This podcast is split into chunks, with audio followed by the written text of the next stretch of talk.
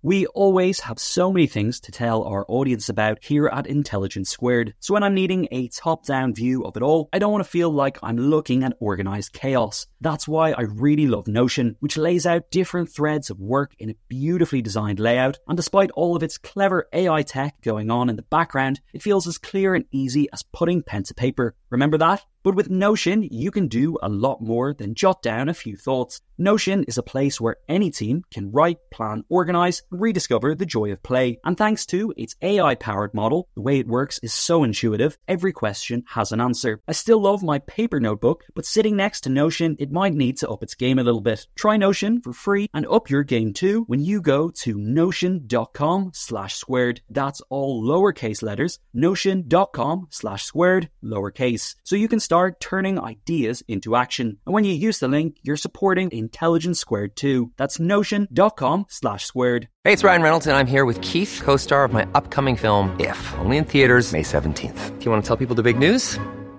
All right, I'll do it. Sign up now and you'll get unlimited for $15 a month in six months of Paramount Plus Essential Plan on us. Mintmobile.com slash switch. Upfront payment of $45 equivalent to $15 per month. Unlimited over 40 gigabytes per month. Face lower speeds. Videos at 480p. Active Mint customers by 531.24 get six months of Paramount Plus Essential Plan. Auto renews after six months. Offer ends May 31st, 2024. Separate Paramount Plus registration required. Terms and conditions apply if rated PG. Hello and welcome to this week's Intelligence Squared podcast with me, Farah Jasat. This week we have a special episode for you from our partners Intelligence Squared Germany in Berlin. They did an event in collaboration with the European Council on Foreign Relations. Daniel, what was it about? So, like you say, this week's podcast was staged in Berlin with our partners Intelligence Squared Germany and the European Council on Foreign Relations. And it was a debate on the motion Germany is endangering European stability. And on the panel, we had representatives from the political parties Fidesz and the Five Star Movement, as well as someone from the European Council on Foreign Relations. It was a really fiery, fantastic debate, and I hope you enjoy listening.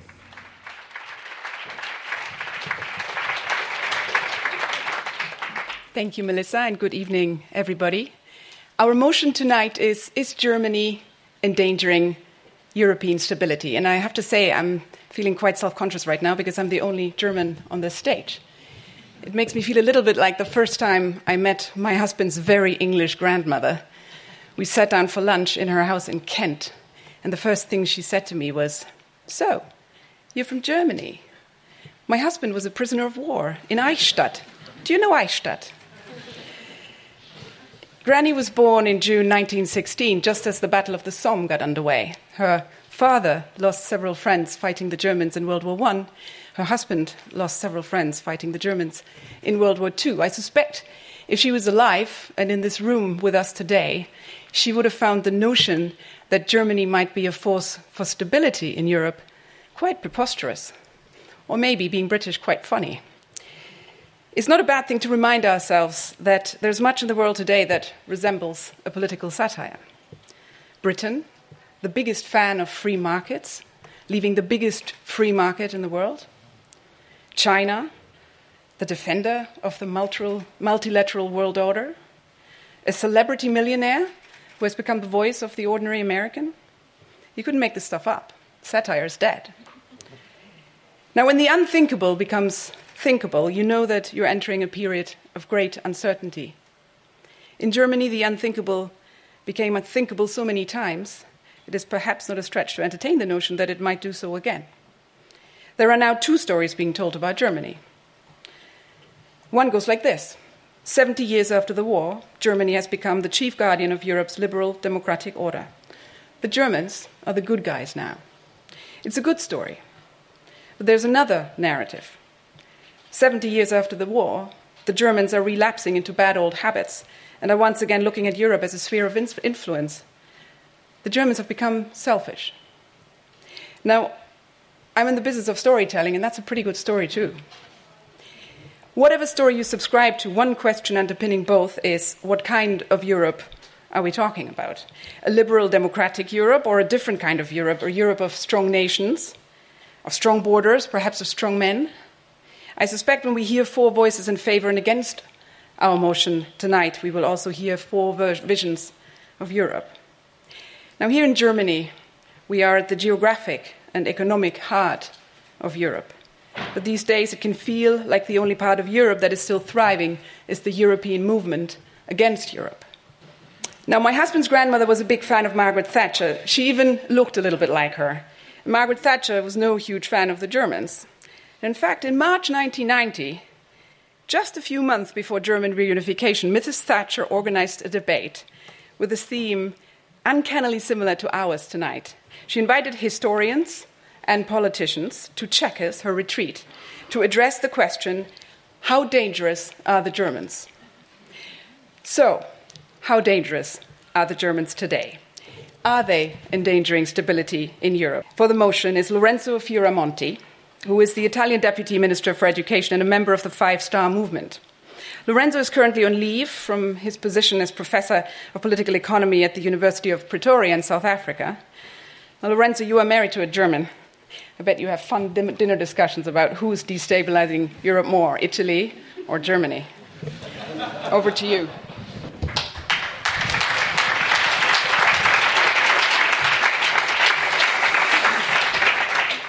Um, it's a pleasure to be back in Berlin. You're right, I'm married to a German woman. I've got German children. I taught in Germany, in Heidelberg, and then at the Hertie School of Governance in Berlin just a few years back. So it's very nice to be back. And uh, I love this country. I think it's a great country. I love this city. I think it's the most beautiful capital in the world by far. Um, and, um, you know, the main argument I'm going to make here uh, may be very different from the other arguments you will hear tonight, including the other argument that is pro the motion.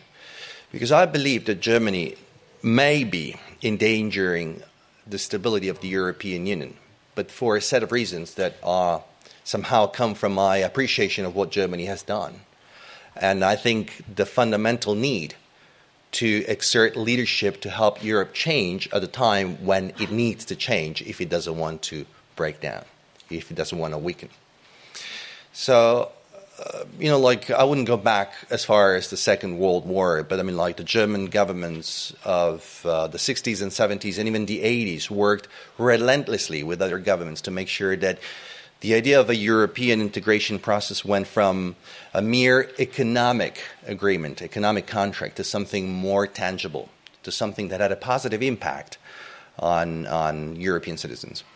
Um, Germany has always been uh, with its strengths as well as weaknesses, an active player, in my view, working closely with other countries to ensure that this area was also looked upon by other countries around the world as a fundamental region of progress and well being.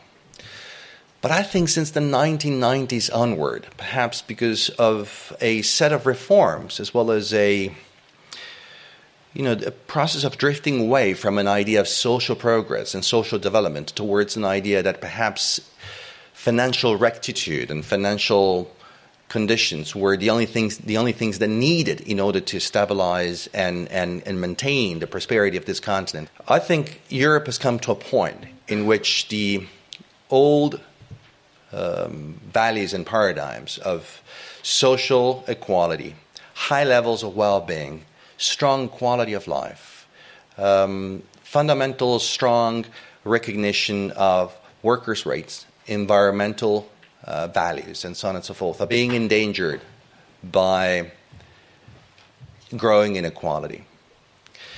Over the years, also because German people are extremely smart, over the years, and extremely productive, and so on and so forth, over the years, Germany has accumulated a fundamental trade uh, imbalance with the rest of Europe, which is perfectly fine in an economy that has mechanisms that make sure that those that lose on one level can gain on another level so that the level the you know like basic level of equal opportunities and equal um, you know like systems of um, of social support maintain a sort of social social balance. Those things are have increasingly gone out of hands. Many countries in Europe have increased their levels of inequality, and the inequality across countries in Europe is extremely significant. Now, this is just to say that Europe does need to find a vision, also a narrative to go forward. And any political project needs a narrative, needs a mission. Now, the European integration process had this mission at the beginning of the, uh, in the middle of the century. After the Second World War, the whole idea was let's build peace. Let's make sure that we're all going to come together. Let's use economics in order to achieve those objectives. But economics was a means to an end. It wasn't an end in itself, and it became an end in itself. So now, of course, it's a very peaceful region, and I hope the peace will stay and will continue prospering. But the economics of those times is no longer in a position to answer and to respond to the challenges of present times. What we need is a stronger focus on social equality. What we need is a stronger focus on solidarity. And we cannot simply stick to a recipe that is 20, if not 30 years old, when the world was extremely different. So I believe, and this is the way I see this motion, that Germany has been a guarantor of stability for many years and shouldn't become a driver of instability by simply sticking to a set of rules, a set of parameters that have um, lost most of, of their relevance in today's world. The Europe of today, if you just read most opinions around the world by leading economists on how the Eurozone is managed, the governance infrastructure of the Eurozone, they would tell you one thing this system is doomed to collapse. It will not keep itself together unless the rules underlying it are changed. And paradoxically, uh, a professor that I've been working with, uh, the Nobel Prize winner Joseph Stiglitz, has, has written a, a book that says that potentially the outcome may be that Germany will have to get out of it in order to sustain itself. And this is not what we want, right? We don't want a system in Europe where only the winners can succeed. We've always believed in a system in which the winners do well, but also those that are not winning are never left completely out. This is not just Germany, of course, but since we're talking about Germany here, I'd like to see the German government, the German leadership, more in line, more close to the French leadership, to the Italian leadership, to the leadership of the other countries, publicly saying openly certain rules have to be rediscussed, certain systems have to be rediscussed because they're no longer relevant in the 21st century as they were relevant in the early 90s. Thank you.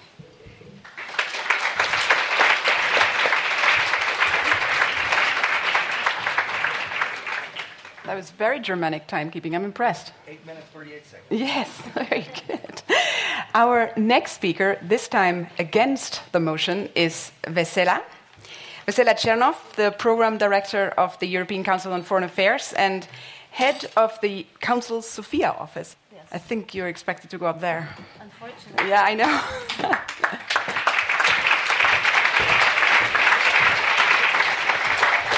Thanks a lot. I'm here also because uh, I feel very passionate about uh, Europe and Germany's role in Europe.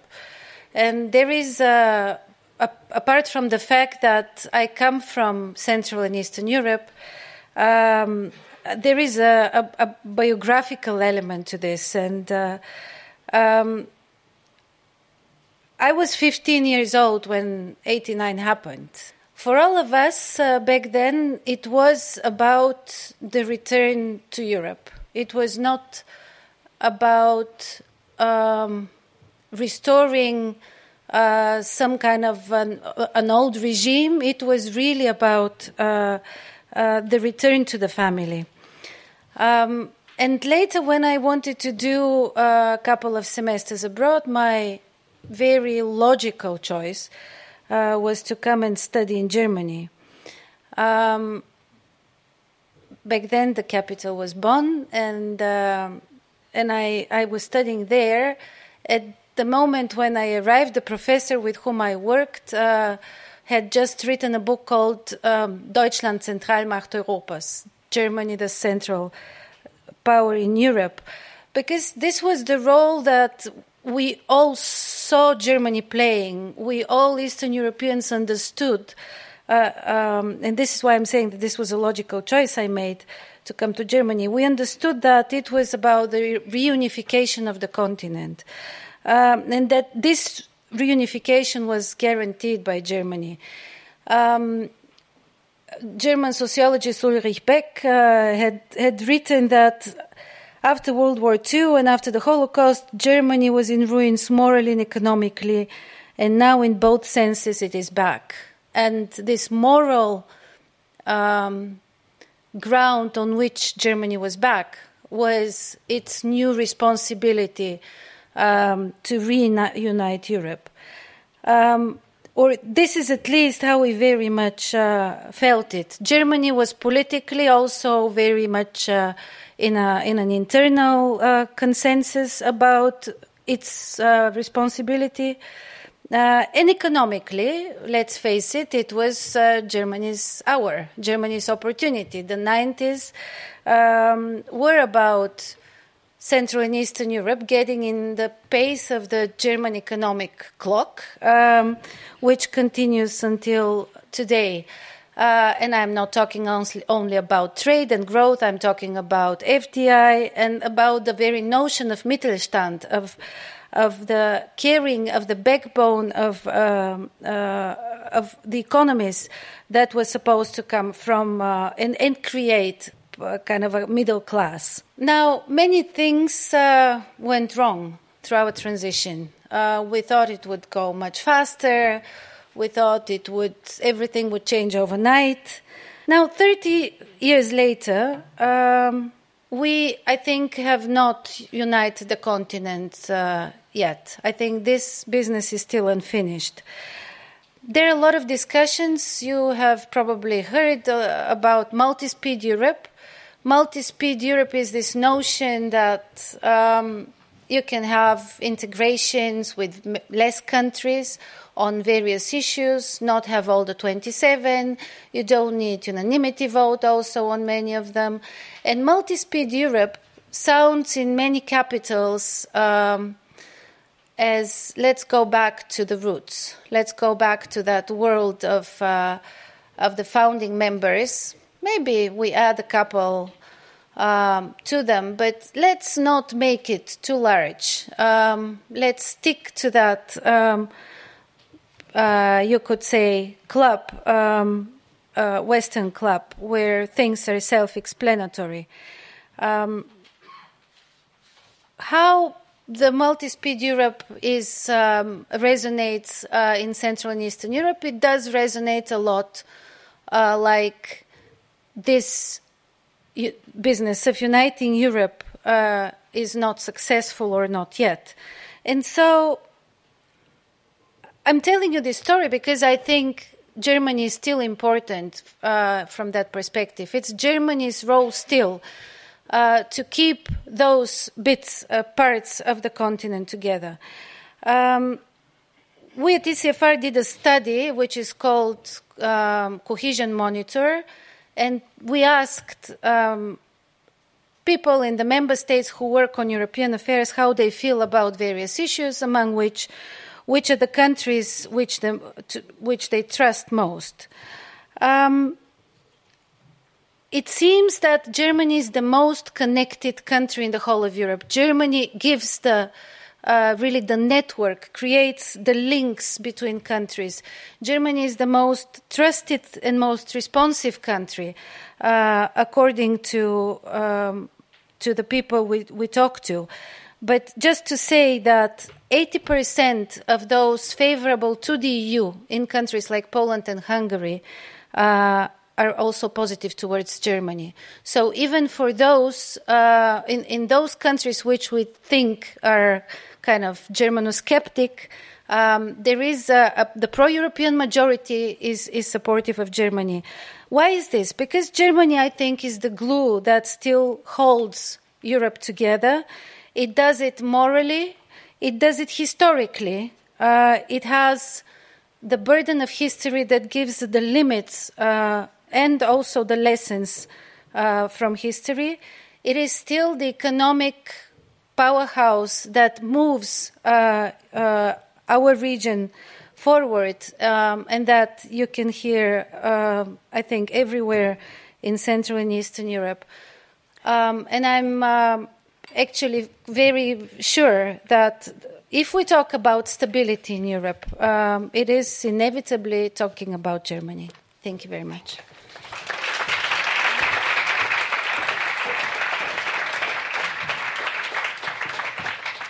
So, two big ideas already floated that we need to talk about later a social Europe, but also the sort of bridge that Germany perhaps is, ought to be, was, perhaps should be more an interpreter of East and West. Our third speaker, and in this case for the motion, is Georgi Schöpflin, uh, a member of the European Parliament, but also of Viktor Orban's Fidesz party.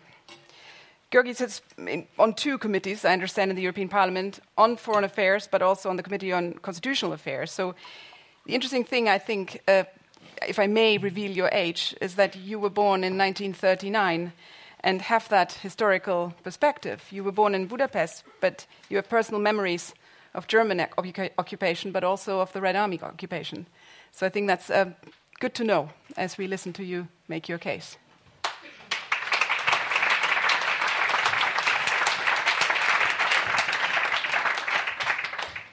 So, thank you very much for this introduction. Thank you for I- inviting me. It's a pleasure to be uh, back in Berlin. I think I first came to Berlin in 1963. You're quite right, I am very old. um, you should be wondering well, what is happening here? Here's a Hungarian who really sounds as if he were English. Well, it's true. You know, I grew up in the United Kingdom. My parents were refugees from communism. Um, oh, but I am Hungarian. Uh, I'm bilingual. I could do this speech in Hungarian, but then I fear none of you would understand. Um, oh, and this gives me a fairly strong uh, perspective on Europe, and on top of that, uh, my wife is Estonian. Uh, so I, go, I, live in Tallinn as well as in Budapest, and of course Brussels, and well, every airport you care to name. Frankfurt Airport is my great favorite. We're in, we're in love with one another. So, what I want to do, uh, now that you've got some sense of, of where I'm coming from, I think I do have a, a European perspective, is to ask you to think together with me. Um, I don't want to be polemical. I'm certainly not involved in a blame game. Of course, absolutely right. I mean, I do remember uh, the German army in 1944. I remember the Red Army. Uh, I happened to be in Czechoslovakia during the invasion. Very unusual for somebody to live through three invasions, but it gives you a certain perspective on conflict. And one of the things I want to do is to say, well, conflict is natural. There will always be conflict. It's not conflict that's the problem, it's the resolution of conflict. In Europe, here I'm not too far from the others. After the Second World War, I think I'm right in saying we devised the best conflict resolution method ever. And I think this is the Jean Monnet method. I am an MEP, so I, I use Brussels jargon occasionally. And I think it's this conflict resolution method of sitting around tables, having long conversations, very unspectacular, that's why you never get this in the newspapers. No self respecting journalist would ever re- give a, a, long account of uh, what happens in the various committees, meetings of experts, and you'd be bored to tears properly. But actually, what is happening is enormously important in these long winded discussions. Um, I sat through two of these yesterday, so I'm still, uh, still touched by it. It's fairly normal. Now, if you, you're with me so far, then you should be asking, well, okay, I mean, what's my problem with Germany as a factor of potential instability? And what I want to suggest to you is the problem is the size of Germany in relation to the rest of Europe. Now, Hungary is a small country. We're sort of hovering around the 10 million. Not a very small country. I mean, we are bigger than Andorra, let's say. Um, but obviously, the difference in size really, really does matter. If I could use an analogy, hypothetically, if Germany gets pneumonia, a country like Hungary uh, is lying is on its deathbed. The Hungarian economy depends very, very heavily on Germany. Um, German industry invests heavily in Hungary, and if this were to dry up, we'd be in trouble. And incidentally, if President Trump starts uh, with this tariff business, a great many, much, a great deal of the German car industry is actually uh, outsourced to Hungary. So we are intimately tied up. Um, the single market does, does work, but the asymmetry between Germany and the other 27 states. I, I, hesitate because the United Kingdom is still a member, but only just. Um, that asymmetry is a problem, and I will put an argument to you as to why. It's, it's the critical mass problem. We have a large number of people, um, more or less, uh, in the same space, not physical, geographical space. What tends to happen is the evolution of what you might call an echo chamber. People listen to one another, they don't hear the voices outside. And that, I think, is the particular problem that we're looking at. Um, Germany is immensely successful. Um, success breeds a certain introversion, I suppose, is the word I'm looking for. Um, so, what I want to do is to, to, offer you a musical analogy. Well, it's Saint Cecilia Day, patron saint of music, and it seems to me that what we have in Europe is a polyphony, a multiplicity of voices, a multivocality. What happens? Oh, and each voice, of course, represents a particular perspective. And what happens when the multivocality diminishes because one voice is simply too strong um, and doesn't listen to the others? Um, or not sufficiently, or the, the, the, other voices are not heard. Um, and it seems to me that this is where the danger is this sense of a single voice dominating, shift the analogy a bit, the orchestra. Um, and that, I think, is not the way in which Europe functions. Europe has to be a Europe of many voices. Germany sometimes behaves as if it were Europe. It isn't. Europe is much more than Germany, but when you have a perspective, then that's the Berlin perspective, at least the way in which it comes over, obviously in Brussels, but elsewhere. So finally, is there a way out? Um, are we doomed? Well, no, I don't think we are um, for one minute. But I think that one of the things that I would like to see is a greater openness on the part of you, German opinion, towards non Germany. What do the Dutch think? What do the Portuguese think? Even what do the Hungarians think when they're you know, not speaking Hungarian, which nobody else understands? Basically, my request to you is that think about it, to accept the polyphony, and to accept that if there is no polyphony, then of course Germany really will be a danger to European stability. And having lived through the Second World War, I don't want to see it again. Thank you for your attention.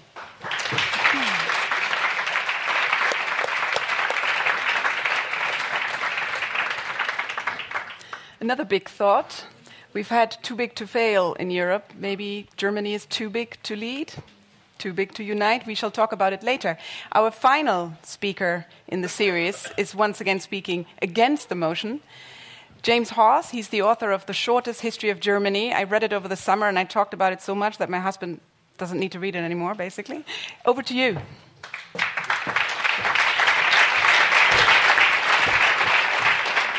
Good evening. There have been some shades coming, even from our very polite audience, of this, uh, as Katrin Pett said, the, the, the, two, there's only two possible stories. Either the Germans have changed and are now nice, or that somehow they're slipping back into their bad old ways, both of which assume that basically there was a time in recent memory when the Germans were rotten, and there is surely this big historical fact that after all, Germany did, did it not inflict two world wars on Europe? Well, no, it didn't. And allow me to explain as an historian. And we'll try to hope, I hope this can help to find this European vision, which, uh, which I too want. Let us go back, not to the Second World War, but to the 28th of July, 754 to the Basilica of Saint Denis, which is now just outside Paris. There, something extraordinary happened. This was the first time any pope had been north of the Alps, the first time any pope had crowned a civil leader. Pepin the Short, the German speaking Frank, who ran his Franco German North Italian empire, made a decision which no warlord, for want of a better word, has ever made in human history. He voluntarily ceded the moral authority and some of the legal authority in his state to a supranational institution the papacy. Not only did he do that, but in giving it the donation of Pepin, he actually provided that supernatural, sorry, supernatural, supernatural and indeed supranational authority with the physical means to, to, to, to maintain itself even without his personal help. And a distinction was made on that day between the physical power and authority of a state and the moral authority which was to be paramount in that state, yet not of that state nor belonging to it. Everything else we treasure as a European civilization dates from this. Magna Carta, the European Union itself, the European Court of Human Rights, the, the, the um, Transparency Index, all these things derive from that moment. Um, and is, this is the signature of European civilization, and Germany was always the principal co signatory of that. It was that uniqueness of Europe which led to the flourishing of the High Middle Ages, the human Renaissance and humanism, until the point at the late 15th century when this extraordinary culture was ready to begin exploring and being exported to the rest of the world, which it very largely has since. Then, of course, came the first great populist event in history.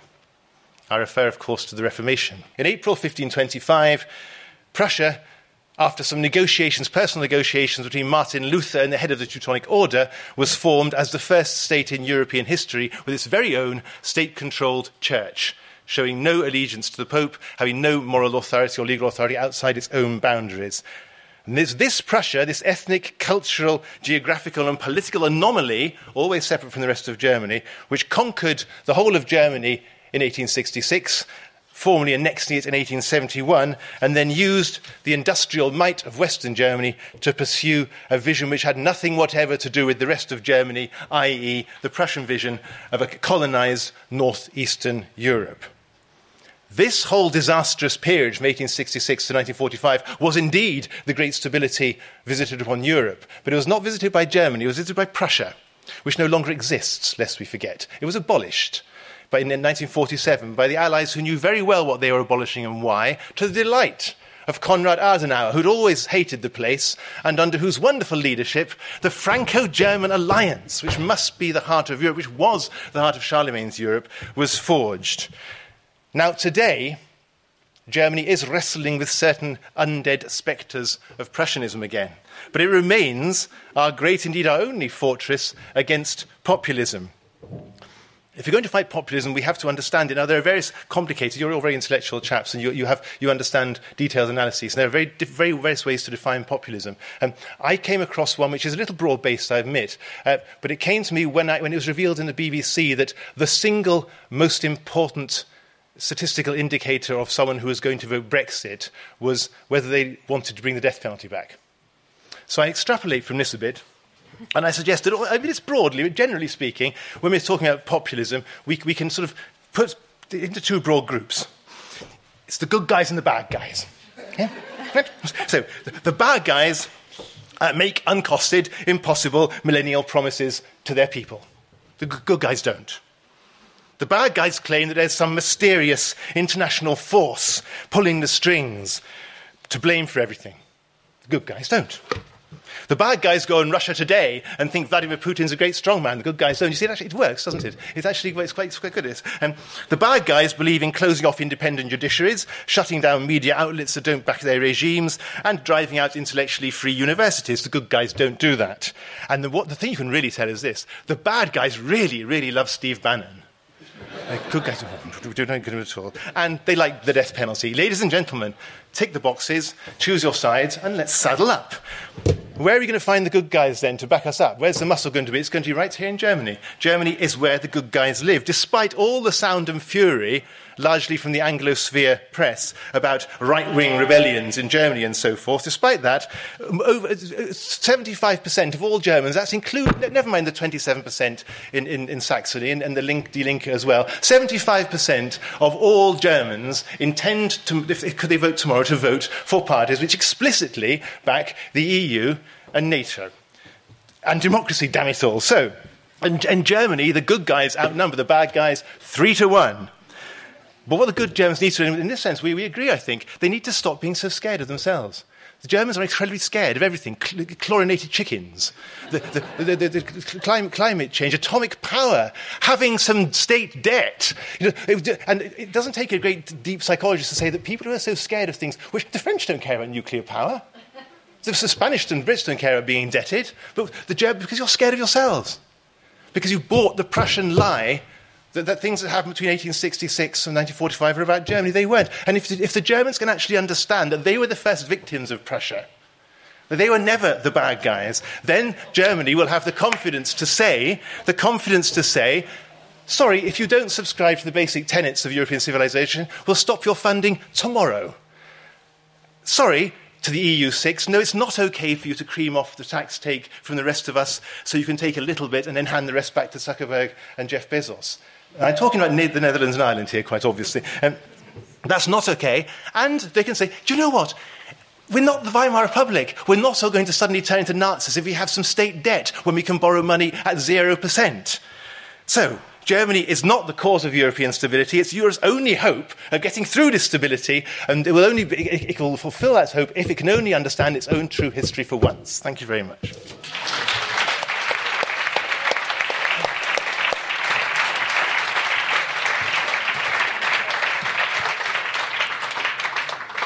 Well, that's certainly a way of endearing yourself with the German audience, isn't it?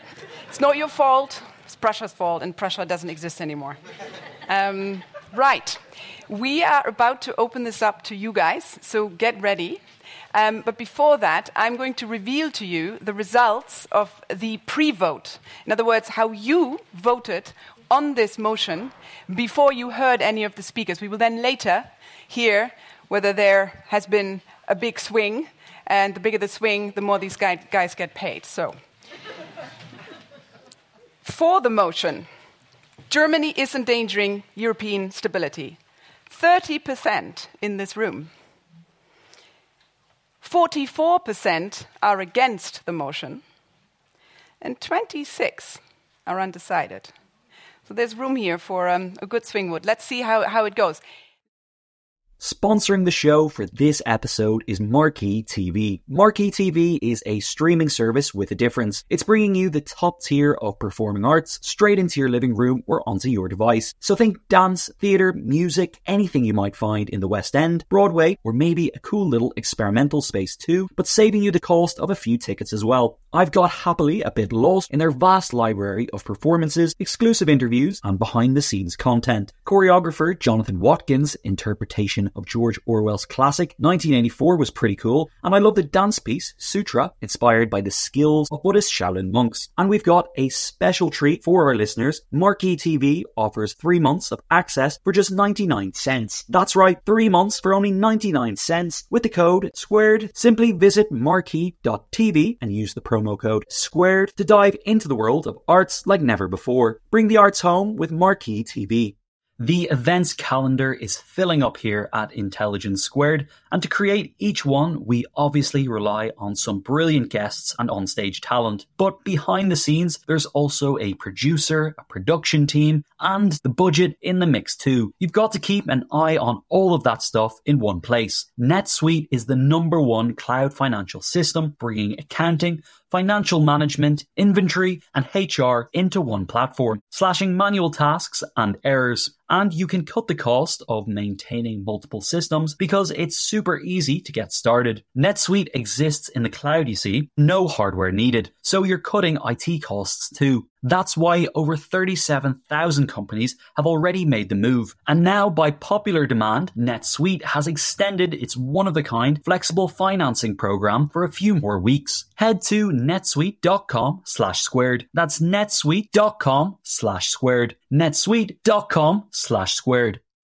When you need mealtime inspiration, it's worth shopping Kroger, where you'll find over 30,000 mouthwatering choices that excite your inner foodie. And no matter what tasty choice you make, you'll enjoy our everyday low prices, plus extra ways to save, like digital coupons worth over $600 each week. You can also save up to $1 off per gallon at the pump with fuel points. More savings and more inspiring flavors make shopping Kroger worth it every time. Kroger, fresh for everyone. Fuel restrictions apply. Let me open it up. Who is going to be the first? There we go. We have a gentleman over there. Please wait for the mic. Introduce yourselves. Perhaps stand up when you speak and uh, be brief. Yeah, I'll try to. Uh, thank you. My name is uh, Tim. I'm an MPP student here in the second semester. I'll try to make it as brief as possible, but I need to say two things. The first, uh, no, Germany did start two world wars, and because it wasn't called Prussia at the time, that doesn't change it, and it cannot stand that this is said at this institution. Um, sorry. And the second thing, um, the uh, proponents here, Mr. Fioramonti and Mr. Schöpflin, have been very charming and going on their way to charm us all, uh, as far to even say that Germany is and Berlin is more beautiful than Rome and, and, and all Venice and whatnot. Um, and you've, I think, um, succeeded maybe even in luring on, us into the belief that um, we should answer the question Mr. Schöpflin asked: What is the problem? Not very swiftly with you.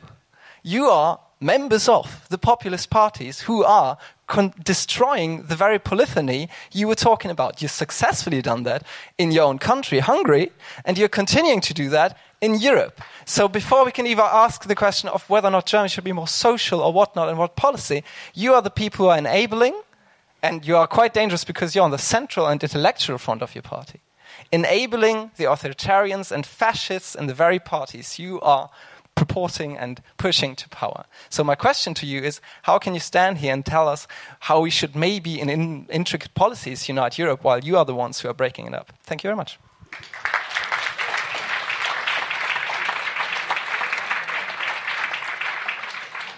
Good. I think we're moving in the not so polite stage of this debate. I like it. Right. Who is going to go first? I think this was clearly directed at the two of you. Lorenzo, do you want to take sure. from, from a step? Sure.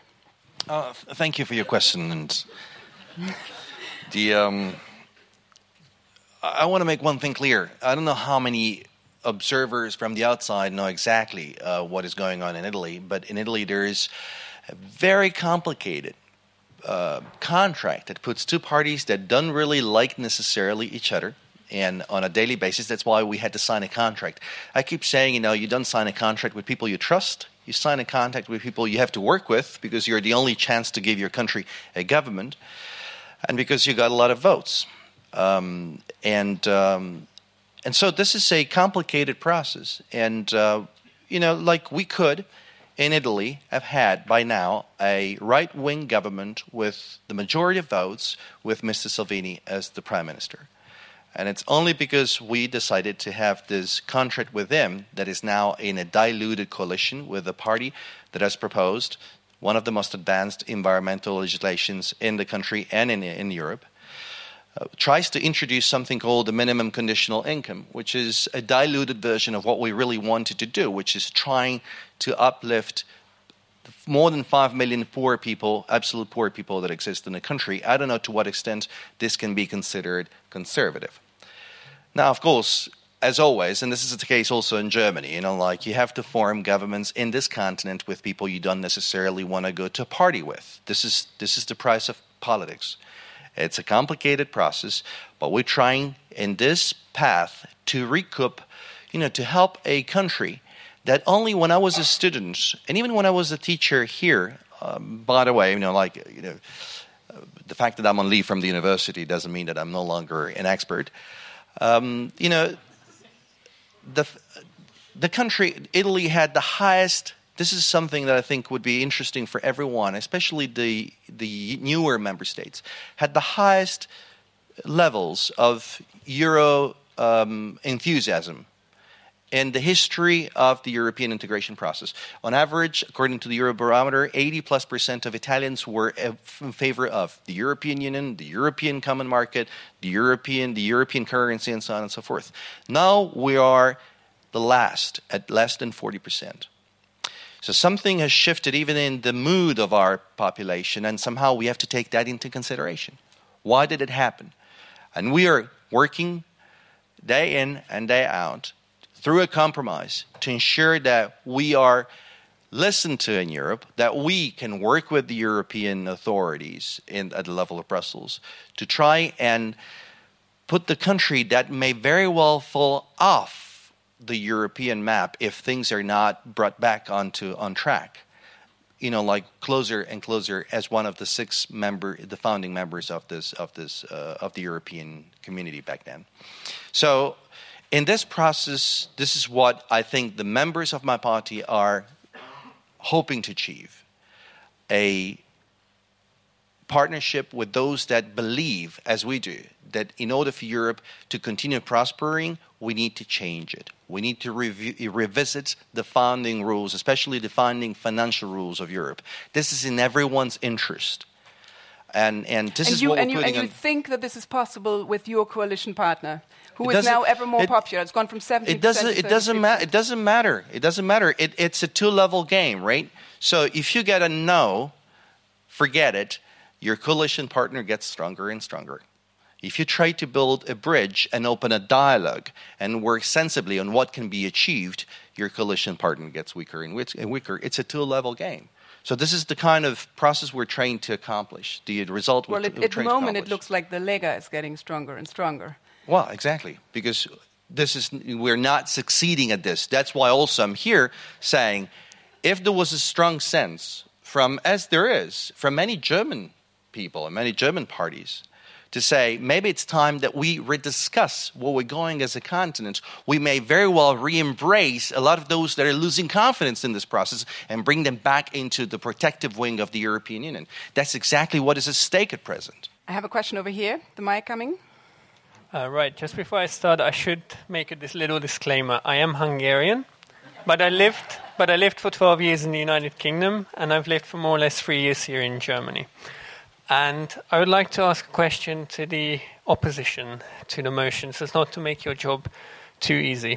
Now, I've been here for three years. Uh, I'm quite actively involved in politics, but my own politics right now don't really matter.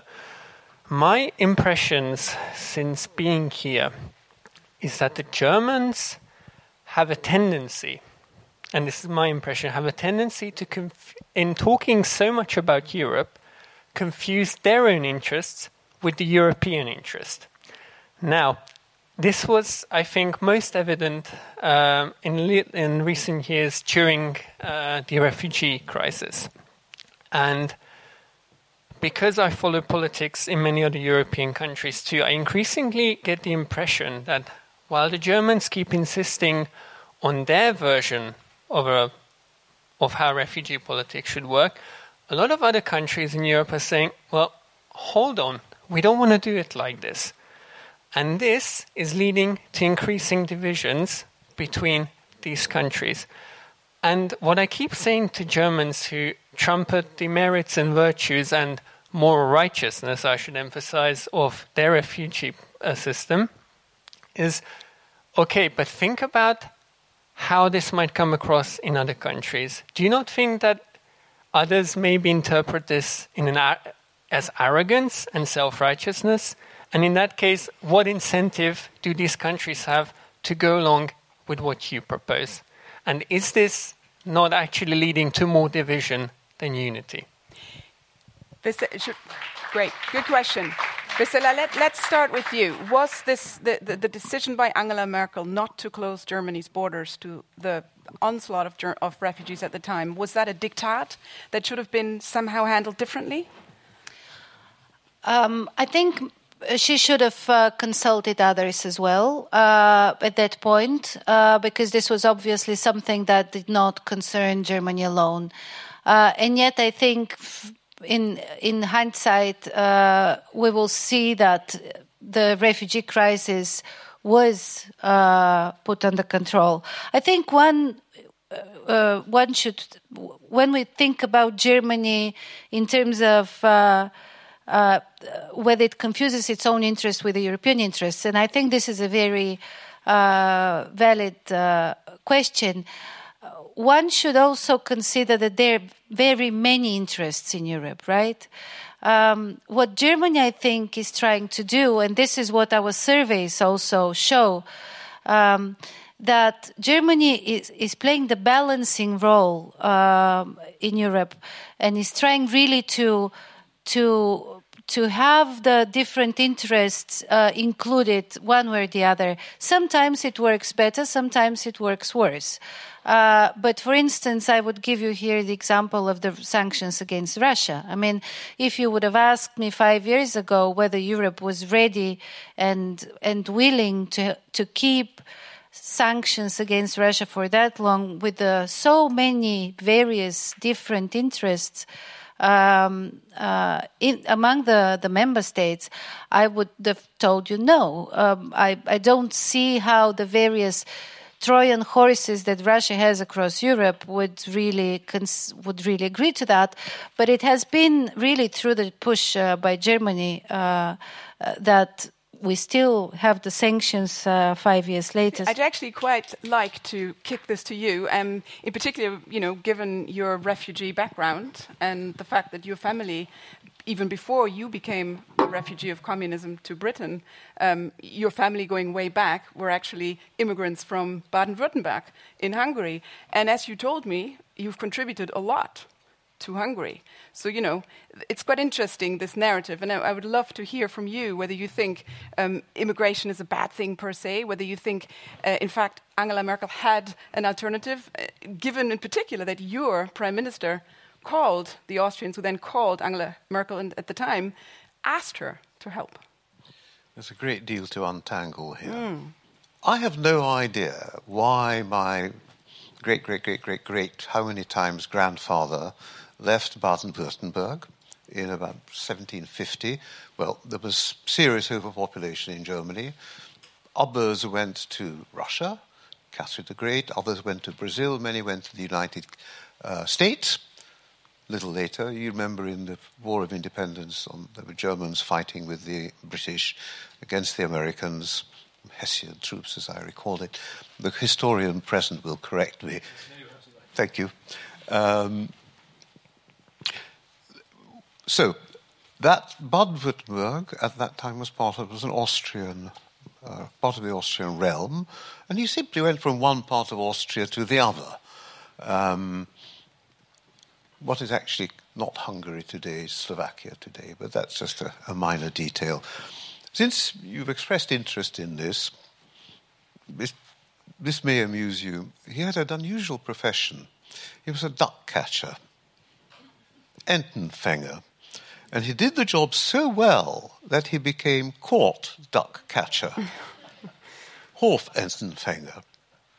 Um, Udvarikasha for the Hungarians among you. And stayed. I, I don't know enough about the family history. He probably married some local woman, and I'm sure they were German speaking until my grandfather's time, and Hungarian as well, some Slovak.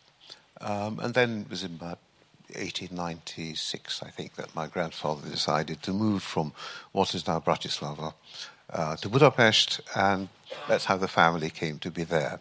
So I don't think that he was a refugee. I think he was moving from one part of the Austrian realm to the other. Well, why not? I mean, you know, there were people who moved. Look, I'm, I do not have a problem with that. Okay, by the way. no, I mean you just no, raised the, it. My, the, but the no, I, I'm I'm denying the word refugee. In my case, well, not me, because I was too young to take that decision, uh, political asylum, uh, a different story. Um, like many of those people who came in 2015. That's my point. The moral, the moral mm, dilemma here. Well, you know, there, there are Hungarian data, which you may or may not choose to believe. Some of the people who came in, in 15 were indeed political refugees from Syria, um, Afghanistan. Probably two thirds were not. There were a large number of Bangladeshis. Uh, there were Somalis who were on the edge. They may be political. Eritreans, probably refugees rather than migrants. Uh, Eritrea is in a terrible state.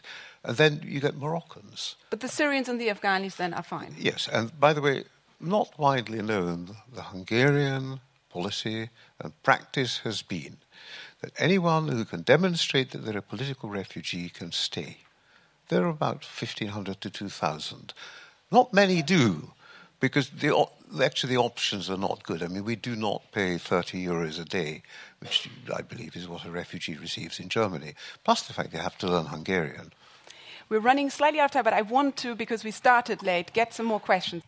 Yes, thank you. My name is Elke. I have lived in Italy for three years, although I am German, and I wanted to speak to those pro motion um, and say, I mean, I think you are perhaps asking too much of Europe. Europe is a relatively young construction, build, growing all the time, so Europe is at best a youngster. And if you look at Italy or at Germany, in Italy, which was uh, founded in the 19th century, even 10 years before Germany, the Mezzogiorno has been a problem for about 150 years. The north of Italy has been economically successful and has not managed to bring the south really to prosperity. So, and in Germany, we see the same since the reunification of Germany, although tons of money have been invested in the East, we still don't have economic equality. So I think to ask of Germany to provide economic equality in the EU is something which is completely impossible. Every country will have to do their own best to organize itself better, to make reforms, to give incentives for business, to have a judiciary which really works swiftly and independently, and to have a rule of law. So I think to ask the EU to provide all this in the face of things like in Italy, judiciary, it takes 20 years to get a company closed down which is really uh, bankrupt. I mean, this does not help.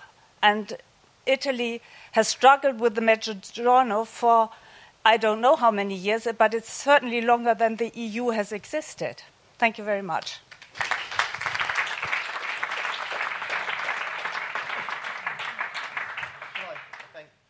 Thank you. Thank you. Um, I want to make it clear I never asked Germany to provide anything. I simply said I'd like to see Germany taking the lead, joining other countries that are willing to rediscuss what Europe is for, given the fact that things have changed. And you're perfectly right. Uh, Italy has got a lot of problems, and we failed the South in many different on many different occasions. And one of those saying, it's not enough to simply give transfers to some regions if you do not if you're not willing at times to rediscuss the fundamental structures of those economies.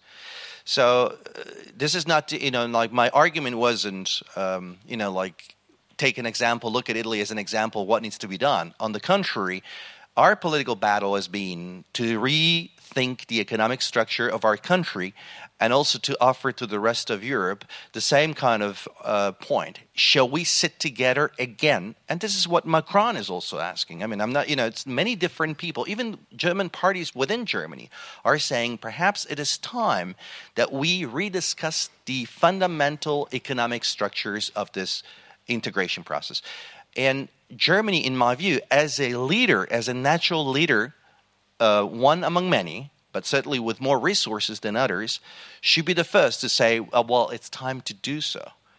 And that's, that's, I think that is the key message. The key message is that Germany may paradoxically become a source of instability because it somehow doesn't take its full responsibility to lead this debate towards a change and regarding the status quo as a known option a change that I hope will be more towards a progressive set of policies that are based on solidarity and on sharing.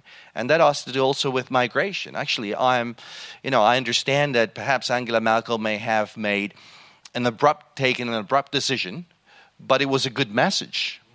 And a country like ours has been asking for this kind of solidarity, a party like mine, on many different occasions. Let please show us that Europe is not just a common market, that Europe is not just about deficits and debts and the Eurogroup, but it's also about getting together when we have to stand a challenge that is fundamentally European challenge. So more solidarity, more social cohesion. This was these were these were the fundamental pillars of the European integration process at the very beginning. That doesn't mean more money. It means understanding whether the infrastructure of our economies is fundamentally flawed at the beginning and we by changing some of those rules we can give those that are left out more opportunities to grow to develop according to their own means and, and possibilities. Before i call on somebody to comment perhaps from the audience if there's a german who would sort of um, um, offer themselves up. Please take the slips on your seats and vote. Now that you've heard most of the arguments perhaps one of you bravely will put up their hands Yes, hello. Uh, my name is Martin. Um, I'm a German, and I just have a question, really. And that's my impression has been that a paradigm shift w- went on in Germany after Gerhard Schröder came into power, uh, when the first Social Democratic Green coalition was established. I was delighted at the time because I thought, after you know so many years of Helmut Kohl's reign, we needed this fresh air, and it was fresh air in many ways. But it was also part of that global movement towards a neoliberalization of the Social Democrats. Um, and I feel like once the left, sort of the center left spectrum of politics, had introduced this type of thinking that money matters, that business matters, and that nothing else does, it became all encompassing in society. More quickly in some societies, you know, uh, it, it, was the Blair Schröder paper. So in, in the UK, more quickly, in Germany, more slowly. We have a strong social democratic base within our country, and yet this idea that money is what matters, that finances is what we have to look at, that a state needs to be efficient before anything else, became a part of our mental legacy almost. And now we're no longer capable of letting go of that notion. But that notion makes us bad Europeans. It's, because, it's very, yeah, as Lorenzo was yeah. saying, the, the problem is that we can't live Europe if we reduce it to a set of numbers. We need to build it to, a, to, to an edifice of ideas, of brotherhood, and solidarity. And as long as we don't do that, we will destabilize this continent. And what I see from German politics is that that's exactly what's happening. I think that's a really important point, and I think what is observable across the board is that as, as, soon after 1989, when one system collapsed and there wasn't that competition anymore, I think that's when you saw that capitalism sort of shed some of the perhaps need to soften it up. And that's when the third way came along, the Clintons and the Blairs and the, and the Schröders of this world. And I wonder, Vesela, before I give it to you, Gorgi, uh, whether you think that the West actually has something to learn here from the East. Because, you know, a lot of things went wrong uh, behind the Iron Curtain, but as far as solidarity and social welfare states, perhaps there are some things we can learn from you. Well, I certainly hope so. Um, I think there maybe there are two or three things one one could uh, highlight here. The first thing is that big societal changes uh, can frighten people. And that's what we saw in our societies after 89. Uh, societies became much more conservative and much more prone to fear based politics. Um, and we see this now everywhere in Europe when we th- think about climate change, about, um, I don't know, artificial intelligence, about the future uh, people seem to be to become more conservative and and to be uh, not to be that optimistic anymore. Um, secondly, I think the lesson from from the East is we we never underestimated the Russia threat, uh, and the West didn't believe us for a very long time, and it took maybe, I mean the, we we keep we kept hearing they're like you, right? And at some point we realized that it was too late. Mm. Um, and if uh, if you look at the numbers today, you will see that the penetration of Russia in our societies is therefore, I think, higher. Uh, simply because at some point uh, we realized that this was a battle in which we were alone. Mm. Um, and maybe the third point is that creating soft autocracies happens slowly and you don't notice it. Um, and it can happen even after a very fierce battle for, for democracy, as we had it in our countries for 20 years. Um, and those autocrats, they find each other, they support each other. Uh, we hear now that Mr. Gruevski of Macedonia, who has been sued for corruption, has got refugee status in, in Hungary. Um, uh, on the base of the same convention that Mr. Orban wanted to disregard um, uh, on a previous occasion. This lesson, I think, is uh, is something when we talk about stability, something to keep in mind. Democracy and stability not don't go hand in hand always. Yeah. And there is a trade off that one needs to make there. I will uh, recall for you the original vote. Initially, when you arrived, you voted 30% in favor of the motion, 44% against, and there were 26% undecided. Now, a good sign after any debate is that the undecideds have actually gone down to 15%, down by 11 percentage points. There is now 28% only who agree with the motion, that's down two, and 57% disagree.